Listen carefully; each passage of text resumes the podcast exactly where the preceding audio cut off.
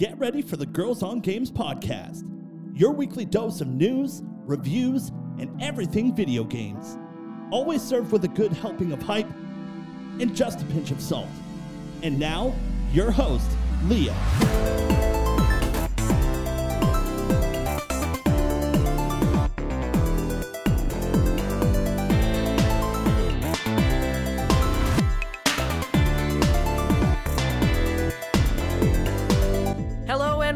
To another Girls on Games podcast. My name is Leah. I'm the host of this show. This is episode number 373, and it's time to review God of War Ragnarok. Joelle's got all the insider info. Woohoo! All right, before we get into that, I want to introduce you to the friendly voices around this digital table. Catherine, how you doing? I'm good yourself. I'm excellent. What's up, Joelle? Hello, hello. I am I am great. I'm so great. Good reason.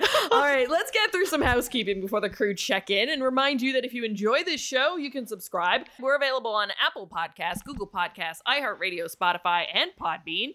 If you'd like to get some GOG merch, you can do that by going to designbyhumans.com slash shop slash girls on games. If you'd like to give us a tip maybe buy us a coffee. You can do that by going to our Ko-fi. That's ko-fi.com slash girls on games. Or maybe you'd like to uh, you know leave us a voice memo. Shout out something at us. You can do that by using TalkBack in the iHeartRadio app. Go to the Girls on Games page for the podcast, hit that little microphone, record us a little uh a little word and uh, you might be featured on the show. All right. It's been an interesting fun week. We're past Halloween. Well, technically, as we record this, Halloween hasn't happened yet, but as it releases, it has.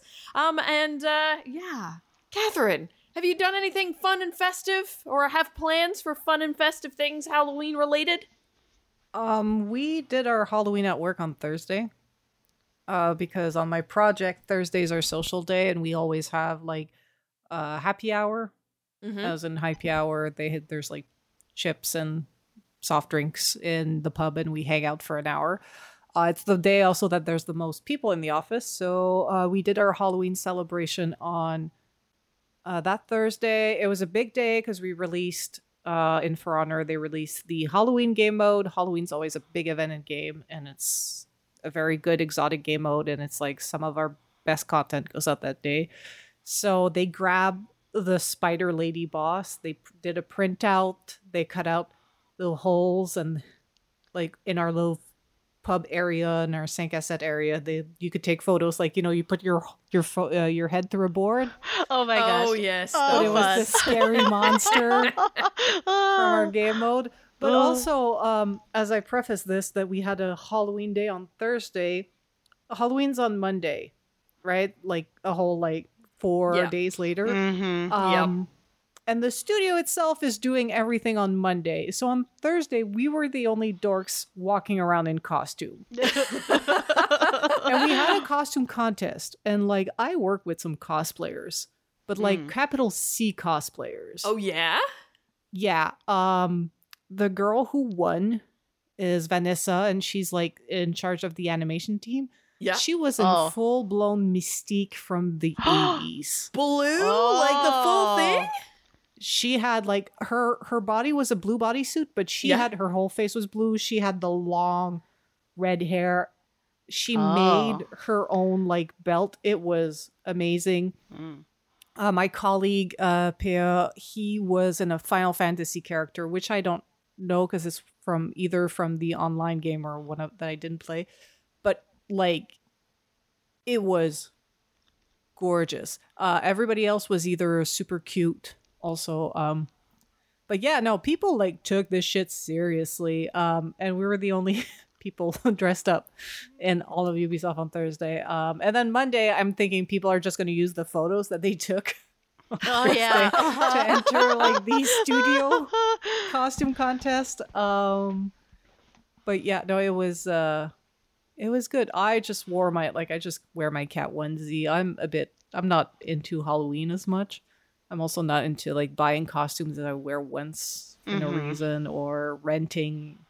So I just wear the cat costume and it's a joke. It's like cat dressed as a cat. There you go. Um It's catception. yeah. exactly. you should have you should have got a step further and like you know made yourself a little uh, herb garden to like lay in. Oh, just to do like my cat. be- That's right. That's right. Yeah. I Next should've- year's yeah. costume. There you go. Oh, I- and you could have done it and put like you should you have that picture now from this year that you posted on Twitter earlier. And then you could like fake that with a box and you lie in it and then post that like next to each other. It's like this year I decided to dress up as my cat. Mhm. and like my cat Kigurumi is a silver tabby, and my cat is a silver tabby. there you go. Yeah, just n- um, pin little bits of greetery to you. Yeah. Uh, Oh but my I remember like way back when when we did this podcast live, um, and we did it on Twitch. We did a Halloween night one night, and I wore the thing, and I made and I had a makeup like a cat makeup Oh. Yeah. for the stream. Um, I didn't do the full makeup because I'm lazy, but also like at around two p.m. Um, once like we had the cutoff for the costume contest, or like it's just like, and also the sun was shining into uh, where I sit. I took off the kigurumi because I was boiling. I Uh, I was imagine. really warm. But yeah, that was uh, that was our my little Halloween thing. Uh, Nice. Tomorrow is Halloween. I'm working from home. I don't really plan on taking part in the fest the back alley festivities. I'm probably just gonna close my my blinds and be like just play video games. In true cat fashion. It's Mhm. going full circle here today. Listen, I really am a cat. I like I like maybe five people and everybody else can fuck off. yep. There it is. Yep. Oh my god. How about you, Joelle? Did you do anything fun this week or got any Halloween plans for tomorrow or Uh, tomorrow I am going um, up to my previous landlords. Um, I was living with them for nine years actually, so I spent a very long time with them, and they live in a, uh wonderful uh, neighborhood where they will get around 125 kids at their door. Nice. So it is so fun to go and to uh, the little kids in costumes are just the the best Halloween candy I I could ever have. Like not to be creepy, like I don't want to like eat them, but just like experiencing little children in like tiny little costumes is just like my favorite. They're so cute and some of them are so clever. And I don't know what it is, but like little kids dressing up as like old people. Like, Oh, yeah. Like I die. I die. It's just like this is so funny because like little Gandalf's running around. Like to me, I'm just I'm I I I I'm dead. So that'll be a fun time to go up there and to uh, do another tradition of like handing out all of the candy to all of the trick or treaters. So I'm looking forward to that. Oh, that'll be nice. Mm-hmm. Yeah, we like I mentioned last week, Mike and I already ate all our Halloween candy we had bought. So I said, Mike, we can't stay home. So we gotta turn off our lights. Um, so I haven't decided yet if we're gonna see if we can sneak down to my sister's house because she's actually on a street in a house in Mississauga. So there's like actually people, kids who go who go up. Blah, can't even talk. Kids who go by. Um, or Mike and I might go watch Black Adam. Oh, amazing! That's a That'll good plan fun. too. Mm-hmm. this week has been a lot of video games, and I think it probably has been for you ladies as well. Uh, Catherine still going strong at uh, Dragon Age Origins. Yeah. Yeah? Yeah. I, I thought I was almost done with the the mage tower. Yeah. Uh, but some motherfucker just like whipped me in the fade and now I can turn into a mouse. Ooh. Just Dragon Age things. Uh the the thing though that is slowing my progress is I'm gaming like it's a new game. But it's an old game. And when you Mm. die, you have to load a save. Oh, she's slow. and it's just like this shit don't autosave or Mhm. like it only autosaves when you hit big story beat because Yeah. like it's a game from tw 2009 it freezes when it saves and it shows you a message saying don't unplug your console or remove your storage device. And i'm sitting here with like an xbox series x that has like an ssd of Yeah. like 200 and some gigs and i'm like we're good video game. You can just go. Just please go. Um so like i had to like think so today i had a lot of progress I fucking walk into a piece like uh there was fire on the ground and I didn't see it and it insta kill me and I lost 10 minutes of progress and I just turned off the game and I was like I got to I got to remember to save. you learned a painful lesson that we knew oh Mhm. too well back 10 years ago. Like seriously, how did we live? I don't you- know. I don't know. know. how we lived before. No. Um, what is what is it? The quick resume. Quick Holy resume. crap. Quick resume is like anytime now that I have to wait for something. Like in Sparks of Hope, one of the banes of my existence is how long it takes to load in between like everything, like even menus, which Aw. is uh-huh. mm-hmm. slow.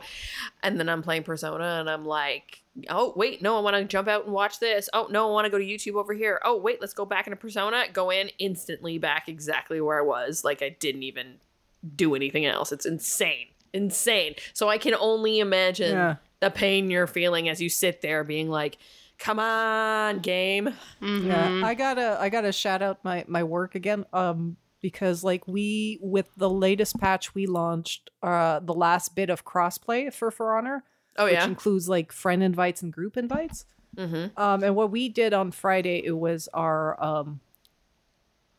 Every two weeks we play the game, and we didn't have like new stuff to like try because like the patch just came out. So we were like, all right, let's just team up like two game devs together Yeah. and we're going to play the game mode which is uh player versus environment pve so groups of four.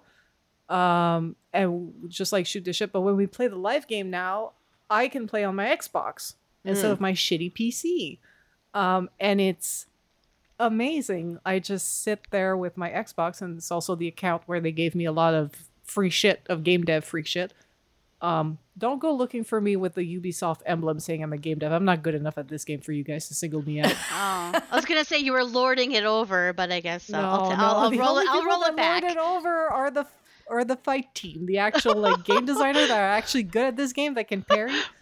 Um, but yeah, so we were playing like I was playing with a colleague. We were on a Teams card just just to do the strategy, and it's just like I was just sitting on my couch on my Xbox, and he just sent he's playing on PC, and we were matching with people that were on PlayStation, and I was just like, this is it. Like all games should be like this. So every Mhm. time I like dig into deeper into Game Pass, Mhm. where it's like just backwards compatibility of the game. It's not like, you know, Mass Effect Legendary Edition that got like, Mhm. modernized with like auto save and current save and, you know, thinking that you probably have an SSD or a modern console or something. Um, just playing like Dragon Age Origins, like raw dogging an Xbox 360 game is is uh is rough. It's rough. Um I miss a lot of these of these features and even like when we play for honor now because they've put enough in the game to like bring it like crossplay and things like that like now i'm just like we can't go back we can't go back to having online Uh-uh. multiplayer games where if you're if you're on playstation you can't play with your friends on xbox like we can't go back to this shit Well, Mhm. Mike, yeah, today, like, woke up and I was like, "You anything in particular you want to do today?" Because for once, it's like a Sunday where we don't have something planned. And he's like, "I think I want to play some bl- some games." And I was like, "Oh yeah." He's like, "The new Call of Duty came out." I was like, "Yes, it did." He's like, "Also, uh, F1 2022. Wouldn't mind playing that." And I was like, "Yeah, sure." And then he's like, "But what console do I play it on?" And I'm like, "Well." where are the people you want to play with? He's like, I don't know. I was like, the these game may have cross play. We'll have to Google it and find out, and then it doesn't matter where you want to play. So, uh, so yeah, he's trying to figure out what he wants to do, um, in that sense, because yeah, like it's seriously like a debilitating decision if you've got both consoles and you're like, I have to spend eighty nine dollars on a game. I want to make sure I buy it in the right spot. yeah. Or it's like if you're like myself and you have like a shitty pc yeah, you can you can play on on your console and it's just like modern Yeah. games so that, that's been my gripe with dragon age origins the fact that Yeah. i have to save and every time i save like the game just freezes and be like Yep. wait we're saving i'm Yep. like i have an ssd just save in the background go go go go go go just do it. Just do it. um, Catherine, it reminds me of a news story that I saw pop up um maybe two days ago. Um, that uh there's they announced an Assassin's Creed multiplayer game for AC Infinity, and there's going to be devs that worked on For Honor For Honor working on it. That's pretty cool. it, yeah, it's actually a bunch of people that worked on For Honor that branched off, made a m- multiplayer ex- experience, and Assassin's Creed was like, "Yo." Yeah. So uh, oh, so they announced it. It's public now. Yeah. Oh, wow. Well, so good- it good was yeah. So That is cool. let's see. Screen Rant is where I pulled the story because I was trying to remember because Mhm. we I consume so much video game content through any different which way, be it YouTube, podcasts, us talking, reading stuff, whatever, at a constant full tilt moment. Like I'm probably there's not probably not a moment that I'm not consuming video game content. And then also too, because we hear of stuff early because of inside embargoes and do whatever, that I always have to double check myself because I'm like, did I either dream that? Is it real? Is it live? Is it out in the public? and that Oh, happened to me when I was like this. When you uh, mentioned working on For Honor, I was like, oh yeah, didn't I see a story about that? I had to second guess myself that maybe like I friend NDA'd the story to you where I talked about my colleagues, and now I'm like we're leaking fucking Yeah, the no. game. Uh, No, no, everything's good there. So, uh, Insider Gaming was the one that Screen Rant referenced, and it said a recent Ubisoft earnings report confirms that Assassin's Creed Infinity will have a host a brand new multiplayer player title. God, guys, this is not good. If I I could barely get through the intro, how are we gonna do this episode? Um, codenamed Project Invictus. This Yeah. standalone multiplayer experience is apparently being created by veterans of the multiplayer historical fighting games series For Honor. So yeah, um, interesting. Uh, Invictus is a uh, Latin word essentially meaning unconquerable. So uh, I'm intrigued. it's like uh, I I hope that they publicize a lot of the story and a lot of the development story. I can't like I'm not gonna. Of I love my job. right. I'm not gonna talk about it. Yeah, But uh, yeah, their uh, little ragtag team that worked on For Honor had an idea. Um, they uh, Ubi was like, cool, like build it up, and now like Assassin's Creed, like we fucking want it. Um, Mm. so it's nice. Like it, you you hear a lot of these stories, like um, you know how a driver game became Watch Dogs, how Assassin's Creed actually stemmed from the production of Prince of Persia yeah, and things like that. Yeah. So, you know, it's good. Like people have ideas. Sometimes they're brand agnostic. Um, sometimes they're they have a specific brand in mind. Sometimes they start with a specific brand and like they move somewhere else. Uh, but I'm really happy for that group. Um, and I think I think they got a good plan and they got a good a solid game that they're they're working on and I really hope um that they can ship it because that's I also the reality of game dev right now. Yeah. is, yeah you know, like right now we've had this conversation before, but studios are like announcing a lot of the projects they're working on so that it doesn't Mhm. seem like they're not working on things, but also like to help with recruitment of game devs. But the reality also of game dev is like at one point that shit might get canceled Yeah. and not even see the light of day. So I'm keeping my fingers crossed for the Invictus crew. They Mhm. they they deserve all the love. They know what they're doing. They're like and they're veterans of Mm. multiplayer. Like they were on For Honor for years, and I think I'm really hoping that Invictus finds its uh, its audience. Yeah, and it's not like this is the first time we've seen Assassin's Creed multiplayer. We've seen it in a bunch of different forms over the years, like everything from And like some of it a co-op. I know, like Brotherhood had that multiplayer thing. Remember, Yeah. that was like the first thing we did at Shome in studio with Rockman and Jay came in. We were playing multiplayer Assassin's Creed Brotherhood. Remember that? Yeah, yeah, yeah. Where you would just kind of like sneak around and, And hit each other. Yeah, attack each other. yeah. Um, and then also too, there was that was it Unity where someone could jump into your game and play with you, and it was like up to four. yes. Or was that before that? No, I think it was Unity Mm. that had like a co-op mode or something like that. Yeah. Um, you also had in Watch Dogs, you could hack into another player's game and kind of yes, fuck their shit and up. wreak, wreak havoc. I remember that. Yeah, totally. Yeah. So I'm I'm excited because I like what Assassin's Creed as a franchise is doing. It reminds me so much of like kind of like all these like universes, be them Marvel, be them DC, be them what they're doing now where they're trying to flesh them out and have like a trail of what we like in the series kind of follow through, but each game kind of do its own thing to kind of like spice up life a bit. So that I think that's pretty cool. Um, yeah, excited to see what else comes out of it. But yeah, that's what reminded me of that. Uh, before we get into Joelle talking about God of War Ragnarok, um, I am officially re-obsessed with Persona 5 Royal. Like obsessed, obsessed. Like it's all I can think about again. Um, two things.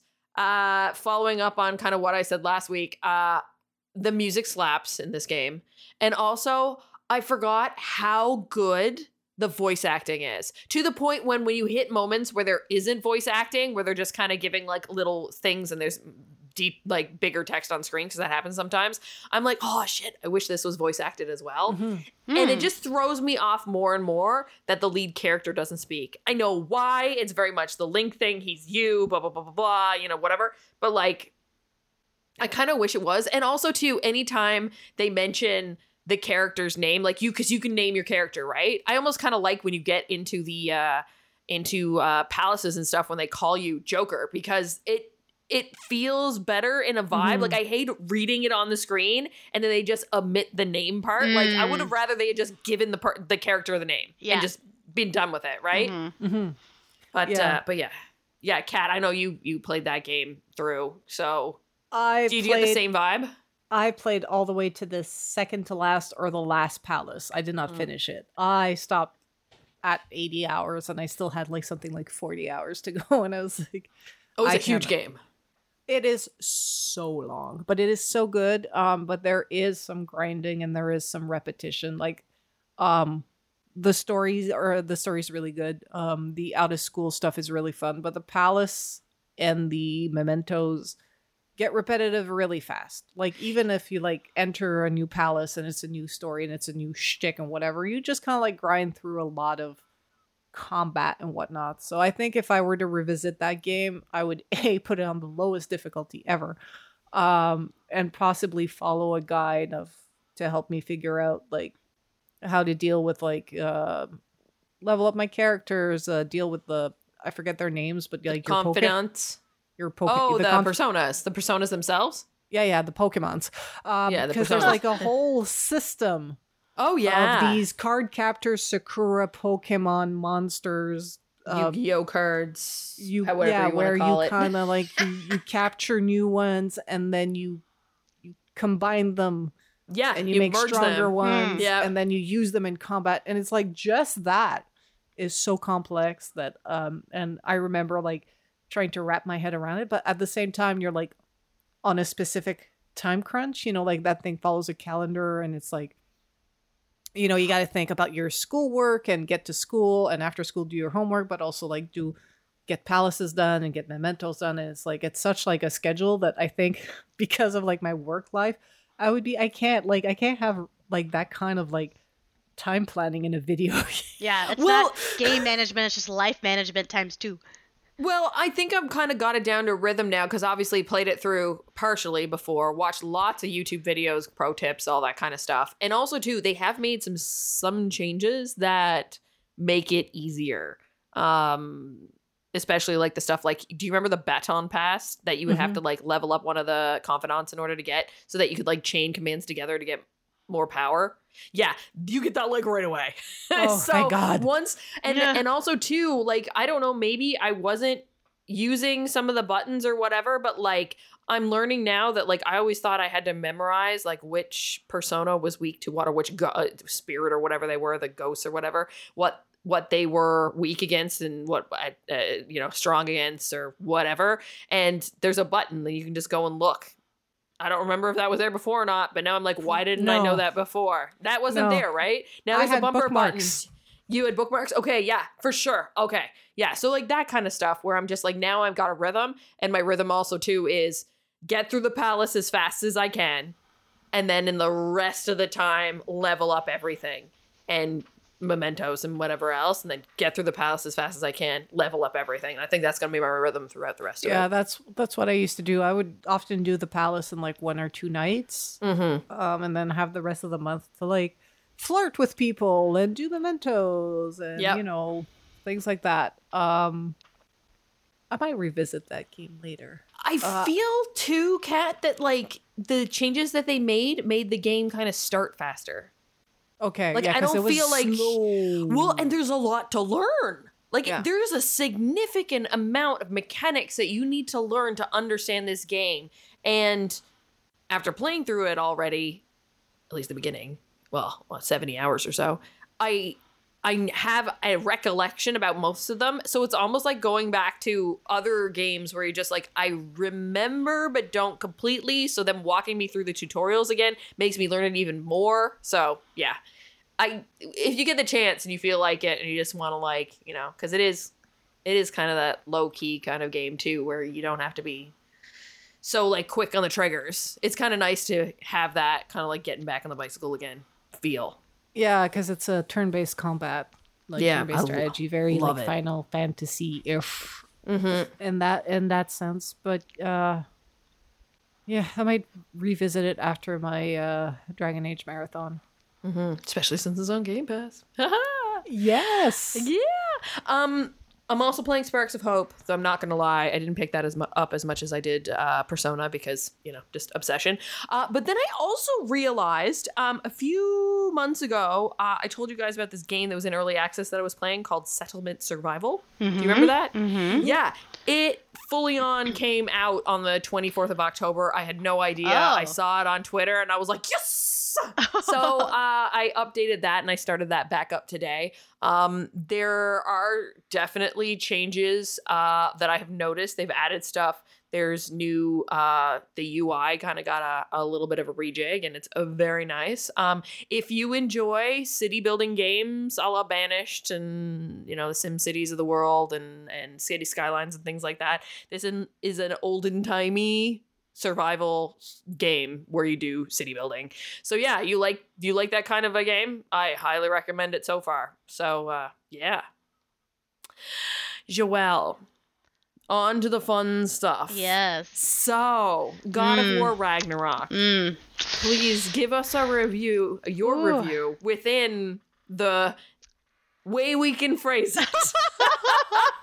yeah well and i like i understand that there's you know with there's great responsibility that comes with early release codes and i am so grateful to get one but i also want to give a high level review because i always appreciate that as like a listener of podcasts as a consumer of gaming content because i want to experience the story as i'm playing the game. Like i i try to avoid uh big story spoilers because that's what's fun about experiencing these large uh, plot driven games and so yeah I, I i hope to give a really high level uh, review of how I'm experiencing the game. So uh, feel free to listen because I'm going to try to make this as spoiler free as I as I possibly can.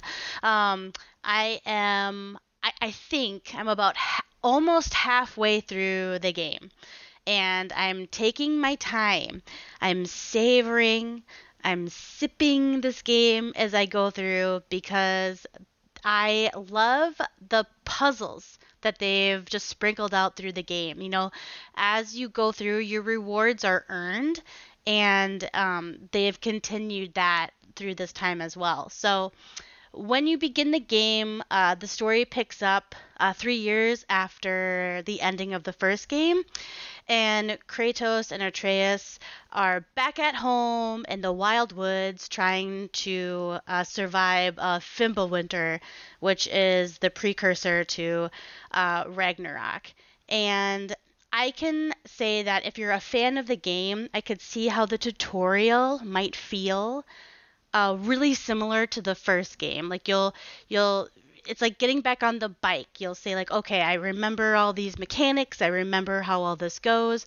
However, they flat out kind of hit you with main story um, pieces that you'll remember from the previous game so you're thinking, well, what what happened to Freya? Like what happened to that plot point or like what happened because we killed Thor's son in the previous game. What happened to that? And they really pick those up really quickly. So it keeps the story moving. So while I felt like, okay, I've been through this tutorial before because I played uh, the 2018 God of War, they ignite like my curiosity through those uh, plot points. So I thought that was really, really well done and really skillfully uh, for Santa Monica to to write those uh, plot points in and I I just fallen in love with this franchise like all over again as I'm playing it.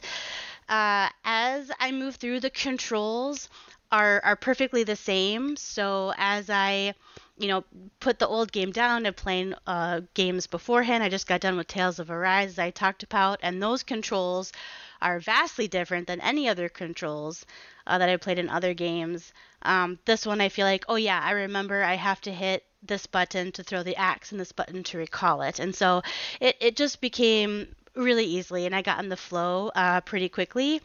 And I, I love how they incorporated the uh, PlayStation 5 DualSense uh, feelings and controls as, as you went through. Um, they did an excellent job.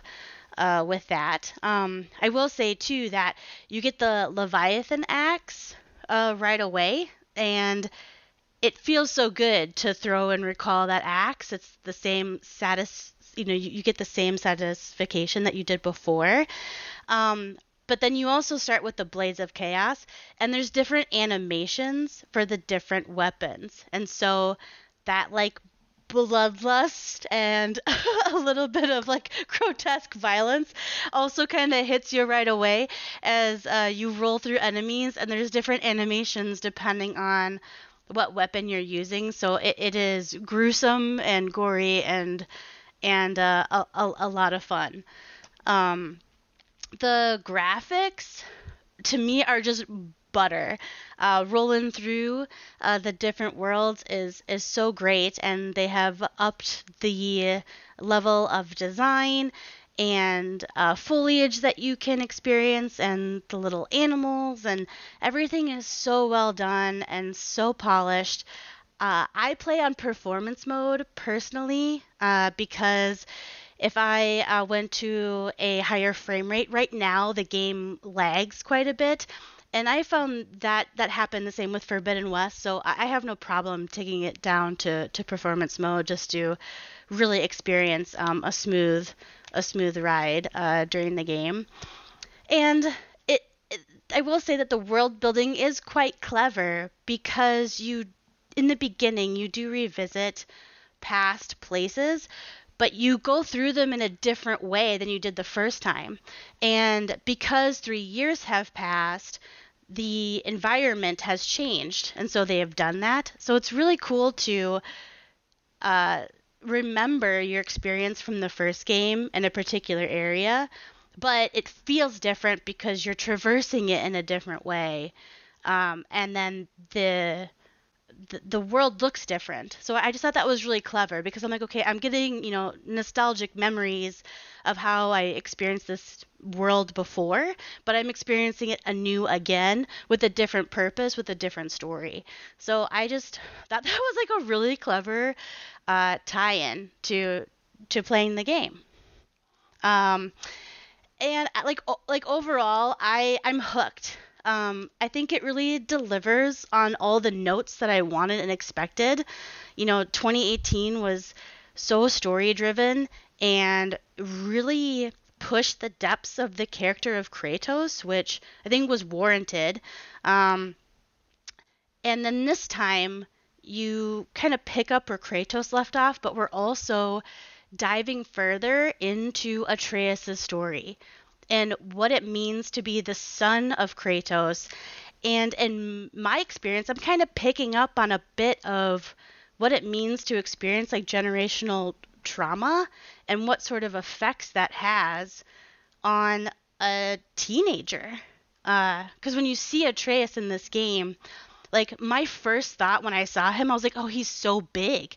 So like you can see that he grew and his his voice is different and his attitude is different and the way that he is interacting with Kratos and the world has definitely matured. Uh, but he's still trying to figure out like who he is and what it means for like his own legacy in light of his father. You know, who is this huge, you know, uh, person and persona in, in in God of War. So I I just think it was is so clever, and it's kept me on the edge of my seat in a way that I wasn't expecting. So I am playing it and I'm so curious to see what happens. I have a lot of my own theories on what I think could happen, but I'm I'm really a little stumped at this point. So I'm looking forward to uh to uh to just keeping on with the ride and, and seeing how seeing how it all plays out. Pretty cool. I uh, I'm intrigued by the the comment on the puzzles. Um, I didn't play through very much of the first game. Uh, I know Kat, you played through it. Of course, you did, Joelle. So was puzzles big in the first game to have like situational puzzles?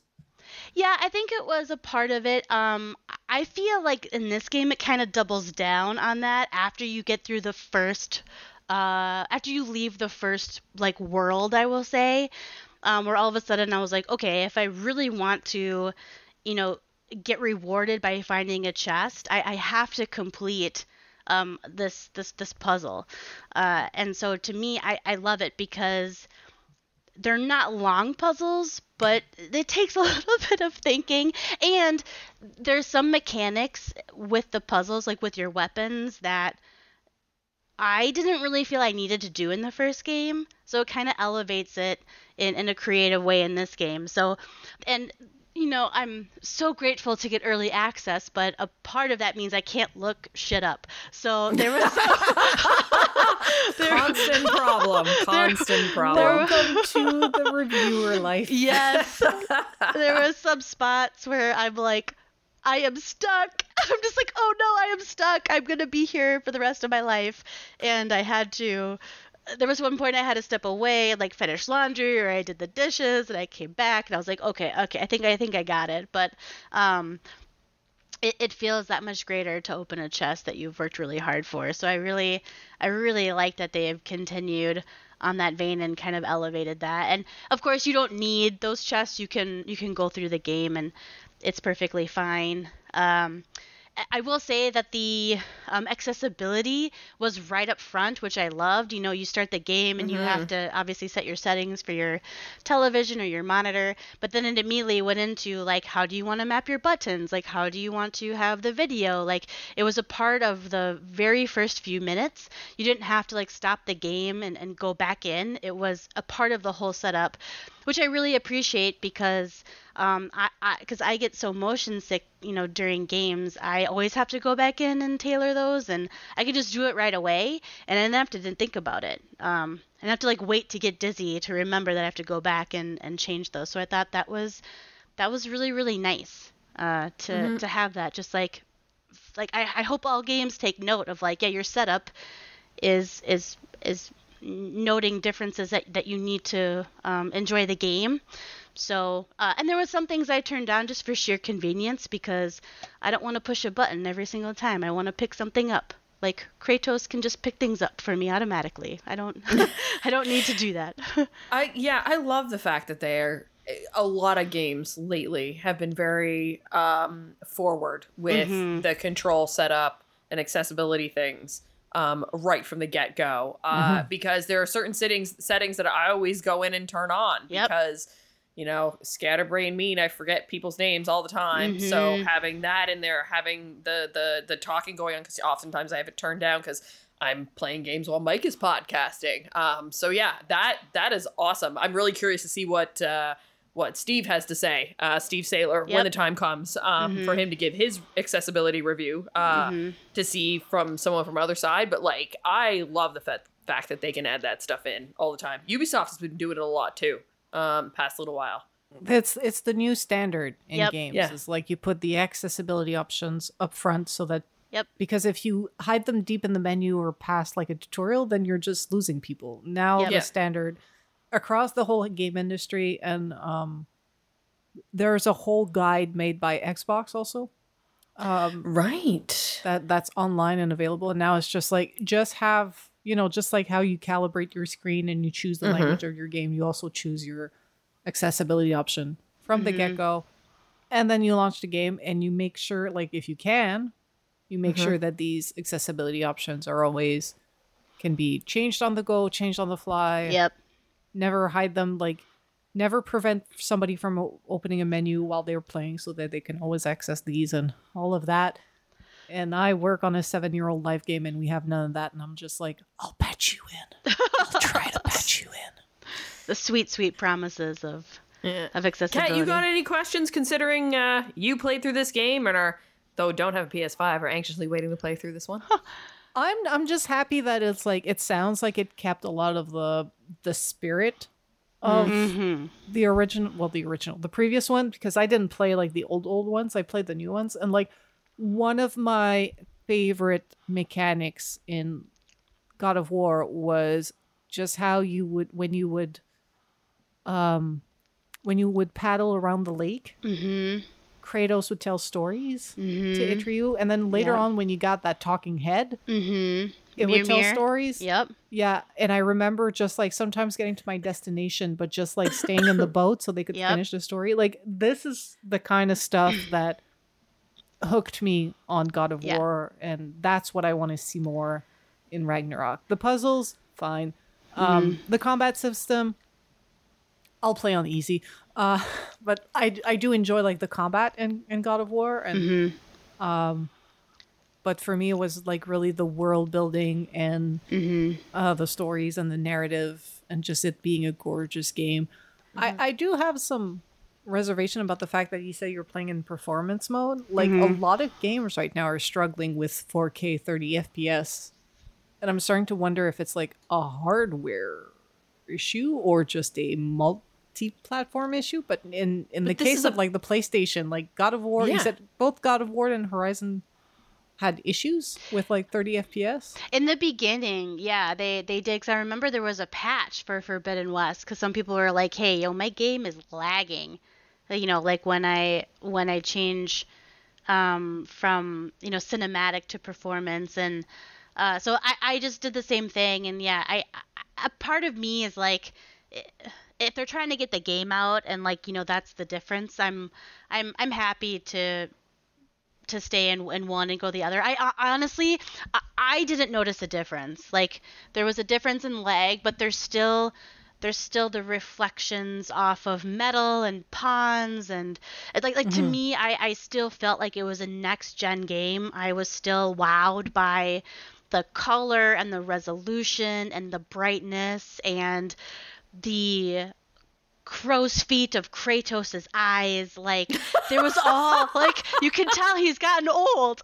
you know, like he's a Okay, he's okay. an old man. So I uh I, I, it doesn't bother me. It it's not you know of an, another game, shall we speak, problem of uh, frame rates, but um, to, to me, I, I'm I'm not mad. Like I'm not mad at it, and I'm I'm fine. Uh, but I will say that they they definitely I think there's something for everyone. So I'm glad you brought up like the narrative as you're moving throughout the world because there's technically no loading screens, right? So as you move throughout the world, like that's your loading. But as you move, that's how they uh, unveil plot and that's how they unveil story. And I think that because the former game had such a rich story, they're able to build upon that in a really deep way. So I a part of me loves just traversing and like going back to where I, I, I needed to go because I I get those plot points and I'm so excited like like to travel. And um, I, I will admit that in early game you uh, are on the boat and I did paddle in circles around a little bit because I was just enjoying what was going on. so uh, that that's all there, and I think I think elevated to a, a new level. So I I think it's wonderful. It's it's so good. So exciting to hear. hmm Yeah, it's definitely going to be on my to play list whenever I get my hands on a PlayStation 5 or it goes Yeah. to PC and I have a decent PC that can run it. Yeah, Whatever Yeah. comes first. Whatever At comes this first. point, it's anybody's guess. hmm Well, I am really happy that things are are you know God of War is coming out the way people are wanting it to, Yes. um, and that you're excited about it. Um, but um, as we get into news this week, um, there's a big old caution sign on the internet for anybody who's interested in playing this game. So before we get into that, uh, let's take a little break, ladies, and then let's get into some news. And we're back. Sorry. And we're back. and ah, we're back. I note hilarity ensues because I go, how am I going to start this as we kick it back off after being like, you know, chatting on the side for like seven minutes, and Joelle just goes, and we're back, and then I say, and we're back at the same time. I'm and so we're back. sorry. It's all good. It's fine. And I want to start off the news this week with a big old red flag warning beware. And we alluded to this before the break. Be careful of being on the internet right now if you are a fan of God of War Ragnarok and want to avoid spoilers because there is some stuff going down, some leaks have been happening, and you need to be careful out there, okay, everybody? A warning. You may want to block some people talking about God of War and things like that uh, on Twitter and things like that because it's it's a minefield out there. Uh, spoilers are everywhere. Kotaku's got this great story um, up uh, from Luke Plunkett, who wrote it, uh, talking about the developers asking everyone to please be considerate of fans who don't want to see the story early. Um, essentially, God of War Ragnarok is scheduled to come out on November 9th. And until that point, unless you're like us and have early access and have signed NDAs and, you know, are following embargo rules, there's not supposed to be certain information out about the game, not about big story points, all that kind of stuff. But there have been a few different instances where things have occurred for that to happen. In a story last week, there was some minor instances where people reviewing the game had, you know, accidentally shared some screenshots, things like that, you know, stuff happens, but they weren't too bad. They were more like showing how good the game is and think pretty prettiness of the game, more so than showing too much about like what was happening because, you know, there's certain things we're allowed to share and what we're not. But the thing that actually occurred that's a big no-no is that a retail store in the US accidentally unboxed and started selling the game borderline 2 weeks early. Wow. So people have the physical game in their hands, Mm. all right? And it's Mm. out there. Mm. Director Cory Barlog, who directed the previous game, uh, I bet, but he's tweeted, you know, right now, I really understand the benefit of having just an installer on the physical disc. and I get it. I get it because, you know, the teams have put so much hard work into it. They want to make sure that everybody can experience this at the same, at the right time. And, you know, these kinds of things getting out ruins it for people because, you know, you're just randomly scrolling for Twitter through Twitter trying to mind your business. You just wanting to know news, see funny memes, you know, that kind of stuff. Mm-hmm. And then poof, Yep. you're spoiled and you didn't even want Yep. to, to know. Yep. Joelle, I think you mentioned that kind of happened to you the other day. Oh yeah, like I I was just scrolling through and I saw I saw like something happen that I had already done and I was like, Mhm. "Whoa." I was like, "Whoa, whoa, whoa. I don't I don't want to see like this cuz it made me a little uneasy." And then I saw a screenshot of something and I was just like, "No!" And I like threw my phone away uh, across the room and I was like, "Ah!" And so I've like tried to stop being on Twitter cuz I I don't I don't especially I just think like it's so early.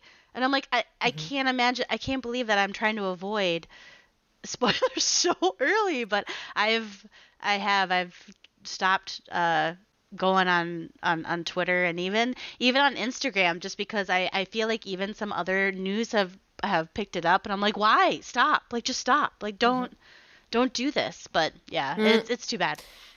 Yeah, even YouTube can be a minefield. Um, the Kotaku article notes that meanwhile, given how easy it is to stumble upon footage at the moment, some YouTube videos have millions of views already. Developer Santa Monica Studio has issued a statement asking everyone to be considerate of fans who don't want the game to be spoiled, but also more practically for those fans to maybe try and stay off much of the internet for early next week. So yeah, um, you got to be careful out there. Um, any any pop culture thing where you know there's you gotta you gotta be considerate and give people the chance to consume it because not everybody's gonna jump on it right away. This happens with tv shows with movies with with sports with well sports is kind of like the one thing that you can do live. Um and and it's so hard because people want the chance to enjoy it for themselves and to make their own opinions and feel that excitement and you're ripping a little bit of that fun away from them Mhm. so uh, Mhm. be careful out there everybody this is your psa from the gog team for this week We care about you. we do care Yeah. catherine what do you got for us for news this week I mean, there's some interesting figures that came out, and y- Sonic's been around for a hot minute. Um, and turns out that throughout the course of the franchise, Sonic the Hedgehog series has sold 1.5 billion copies. Wow. Billion with a B. 1.5. I mean, there's a volume of games, and not all of them were bangers. Um, but you know, you're around for a couple couple of decades, you make a couple of billions. Wow. Uh, so Sega Sammy Holdings revealed uh, that the Sonic the Hedgehog franchise has sold 1.5 billion units as of March 2022. So, and th- that sales milestone includes full game, free to play offerings, uh, the whole thing, and uh, Mm. other uh, other uh, figures from Sega. Um, the Total War franchise has amassed for 40.4 million units. Uh, Football Manager uh, and Chain Chronicles 25 million. The Persona series 15.5 million since its 1996 debut. Uh, Persona 5 alone, the Persona 5 series, so I think it includes like Strikers and whatnot, has sold 7.22 million copies globally. wow. And as of March 2022, 77% of the Persona 5 sales have been international, which is good because, like, historically, it was definitely more like a niche JRPG and it wasn't such a global and widespread success as Persona 5. Uh, yeah, and they say it includes Persona 5, Dancing in Starlight, Royal Scramble, Phantom Strikers.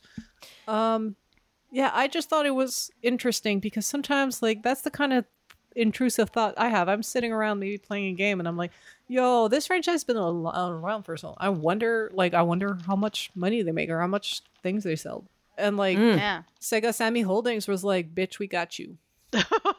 Bet you wondered about Sonic. It's 1.5. mm. Well, and Frontiers isn't too far away. So no you're right mhm, very true the numbers. What can I'm climb. curious to know is the dates of this uh, review. Um, if it's May, if it's March, when they were kind of talking about it, because like Persona 5 Royal now is out on so many other places now Xbox, PC, Yeah. Switch. This is all as of March 2022. Okay, so, this does not imagine now. include the boost by Persona 5 The Royal being on Game Pass and being on other platforms. Yeah, because we've been clamoring for that for years now, especially in people like Persona 5 feels like a game that would work very well in a bite size, like pick it up, kind of pause your console, put it in your backpack as you're working, going, you know, like that kind of thing with a Switch. And I'm really enjoying playing it on my Xbox Series X as well through Game Pass um, because of things like I mentioned before, quick resume and things like that. So I would imagine these numbers are just going to go up in the Persona 5 side. And then, like you mentioned, there's a uh, there's a Sega game around the corner. So yeah, I, I numbers mean, going up. And Sonic hasn't had a, a quote unquote proper home since Sega stopped making consoles. You know, there's Mm-hmm. Mm. Sa- Sonic games on pretty much all the platforms. They were they were big on Nintendo for a while, which is kind of wild when you think about it. When you're a '90s kid and the console war was Sega versus uh, Nintendo, which was basically Sonic versus Mario. Yep. Um, but yeah, I think, and I think they're bringing like a lot of like these old school Sonic games to Xbox. Didn't they announce that too? Trying to remember now. We'd have to look that up. Yeah, I, I remember um, It's one of those ones. Did I dream it? because Was it Sonic real? Frontiers coming. Yes. November eighth. but I remember I forget if it's Sonic it's Sonic Mania. Mm, Oh. Sonic Mania came. was released like on everything. Yeah. Mm. Um so I mean these numbers are just going to keep going up. Oh, like yeah. I'd be like I kind of want to know. I don't know if that information's out there, but I'd love for Nintendo to like just pump out some stats about their biggest franchise. They won't though, because they don't want anybody to know. That's why we don't. We rely on NT, NPD data, but there's a lot of digital info that we don't know. Yeah. Snaky, snaky. hmm It is. I it- mean, now that they flex this, you know. yeah, Yeah. yeah, It is. It is really cool to see. I, for me, you know, as a as a child of uh, uh 1987, uh, cool to see Sonic like continue to be beloved, and then now getting a resurgence in uh the cinema, uh, and and, ju- and just Mhm. continuing to have like new, you know, new generations love Sonic because um the the character I think is so creative and uh, the origins of the character I think are also really really hilarious. Um, so it's just been fun to to see it grow and to evolve, and so it is cool that it's it's capping out at some big numbers. Yep. Joelle, what do you got for us this week? Well, a traumatic event in my life has uh, realized itself in a real video game, and I couldn't believe it when I read the title of this article. But the beloved furniture mega giant IKEA has asked a horror game to change so people stop comparing it to IKEA. And what? I will tell you, I am not an anxious person uh, normally in my life. You know, I'm I'm pretty I'm pretty cool. I'm pretty chill. You know, going into big stores or going into crowds. But man, I tell you what, when the IKEA store was built by the Mall of America, and I went down for the first time to check it out, I had a panic attack in that store. And I had to sit in the car because I could not handle the, the store. I felt overwhelmed. I felt lost. I was so anxious that I just like started crying and had a meltdown and, and I and I had to go. I was in my teens and I had to go wait in the car. So someone also had that experience and decided to make a video game about it. the um, Kotaku had this article. Apparently, they're delivering really great news lately. Uh, the game is called "The Store Is Closed." It's an unreleased co-op survival game that is in its final week of a successful Kickstarter campaign that's raised just over uh, $49,000 US. And it's created by a single developer going by the studio name Ziggy. And the game describes itself as being set in an infinite furniture store. My eternal nightmare, apparently.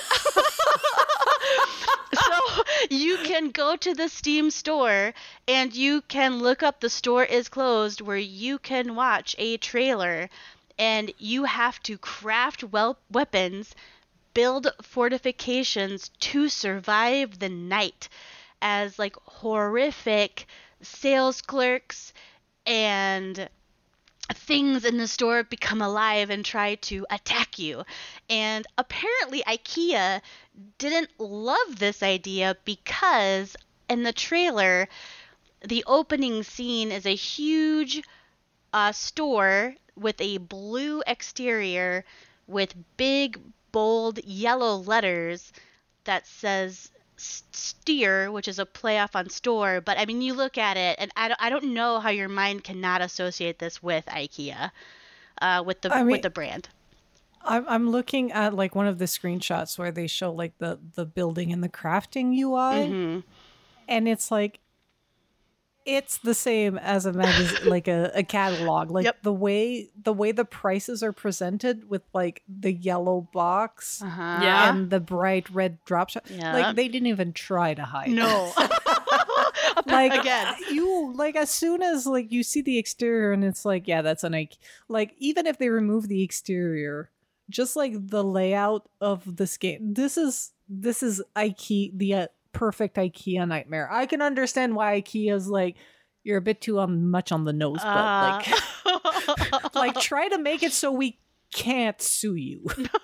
yeah, and apparently the game like is in an alpha build. You know, they've they've given some of the codes for people to play, and they're just like it's it, it's an IKEA survival horror game. So uh, this this poor uh, developer Ziggy. Uh, pretty much has to just bow down to IKEA's demands uh, based on you know giant corporation coming in. So it's probably going to shift uh, when it initially releases uh, sometime in 2024. Um, but I don't know. I saw that and I had a, a part of me felt seen because I was like, "Thank you, that's true." and then I just thought it was really funny. Uh, so if you're if you missed a bit of the spooky season, um, this was a fun a fun little thing to, to look up to get a few laughs at. So Yeah, I feel bad for the guy considering Yeah. like it's like other people who are making the association, like saying it, publicizing that it's a horror game that looks like it takes place in IKEA. Not that he did it, but like obviously nods to, And uh they, they note in the article that you referenced that there are claims that it has furniture that looks like IKEA furniture. But the guy who developed it was just like, I just bought generic fur- furniture packs that work in the engine. They just happen to look like IKEA furniture. like that's such a cell phone for IKEA because their shit does look that I generic. know, I know. There's an aesthetic. It's a very, very set aesthetic, and you can have it. You can have it in really, really high end furniture that you're paying big bucks for, or the IKEA stuff, which is like build it in one house and then you cannot move it because it's just gonna fall apart and moving in. So, uh, so yeah, this is really interesting. Of uh, especially since obviously people have been interested in it because Yep. they have thrown money at Yep. it to to help support it. So I'm I'm sure there's a way he can tweak some things, modify some stuff so that it's not like I'm thinking about like the days of like the old uh, Sears and stuff that was in Oh, the mall yeah. and things Yeah, like yeah. that. Like if they use some kind of like more like that aesthetic, may- maybe 80s old old superstore aesthetic. Yeah. Remember Yep. like yeah. the Eaton I mean- store and things yeah, like that back mo- in the day. More day. tile yeah. floors, like less maybe modern. You know, it- Really it- bad re- overhead yeah, fluorescent lights. Exactly. Yeah, but it's I it still is is just. I was like, this is terrifying. I mean, Overwatch put Tim Hortons in their new Toronto map, Oh, and they didn't but get they- sued. But it's like it's just like this guy's too on the nose. He's not enough brand adjacent. Well, it's and it makes them look bad. It it's not a nod to say like it looks like a Tim Hortons because it's saying that's a Canadian thing. This is a like, hey, you can get uh, you know like traumatized playing this game in a store that you know like everybody goes to. well, and I just feel like I feel like IKEA. Per- I was upset partly after I calmed down from my experience. Was like I meant to get lost here. Like I'm like I meant to get a little turned around. I, I felt I felt this was purposeful, and so It is. like Oh, it- you it know. So I'm just like, well, yeah, they they mean to entrap me in here. So that I have to sit down because I'm tired, and then I have to eat here because I'm hungry because I've been entrapped here for six hours. And so a part of me is again like on the nose of this game, but maybe also just it's a personal attack on the IKEA like designers. It's mm. like, well, you, you've you've made it, so I have to stay here. This is all like y- you know we were talking about like user experience in general, like you know in games and accessibility and whatnot. Mm-hmm. Yeah. like the the forefather of user experience that we see in digital products is retail store like brick and mortars they still use today in grocery store and that's what ikea is ikea is real life dark patterns where mm-hmm. you have no choice but to walk You the do. entire floor Yes. which mm-hmm. zigzags around Yes, yeah, for you to get to the other side and leave it's exhausting. this is like you know like going into ikea to get one thing and come out like on the other side unscathed and in a timely fashion is as easy as it is canceling your subscription to netflix or your your cell phone your cell phone plan, Yeah. or going into Costco and not spending a hundred or bucks. god forbid cancel your adobe cloud subscription. Because that's just living life on hard mode. And i'm But- sorry uh, like ikea maybe you are a bit like you know maybe Yeah. you're a bit insulted but he's not He's wrong. not wrong. Yeah. Yeah, it's like The pro, a yeah, dark- it's just the whole dark side of it Yeah. that IKEA is like, nah, uh, uh, uh, I know. not in my store. Oh, just But though, yeah. those meatballs do slap though. you can buy them at Costco. there you go. There's and with another that, real life dark pattern.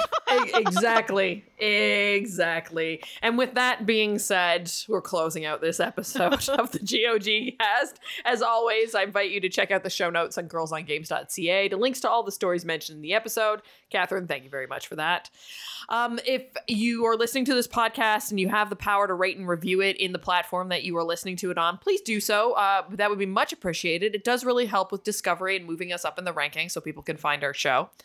Um, as always, I want to uh, sh- let the crew shout out their social media handles so you can follow them everywhere online and uh, talk video games and more.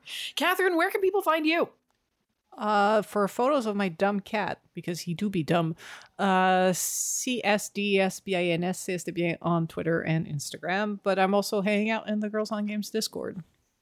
Joelle, where can people find you? You can find me most active on Instagram at Joelle Lauren 87 as well as on Twitter at gamer underscore underscore comfy. Uh, but I always hang out on the Girls on Games Discord. It's a good place to be. And I am Leah Jewer on most social media platforms, but of course, you want to know everything there is to know about Girls on Games. You can track us down at The Girls on Games on Twitter and Facebook. Just Girls on Games on Instagram, no thought in there. Discord.me slash Girls on Games to continue this lovely convo and more. But of course, if you ever need to know anything at all, you can track it down at our home base. That is our website, girlsongames.ca. Thank you, Kat. Thank you, Joelle. It's been another lovely week in video games, and I'm off to play. Hmm, debate, debate, debate. Probably Persona 5. See y'all later. Hope you have a good week. Bye. Bye. Bye.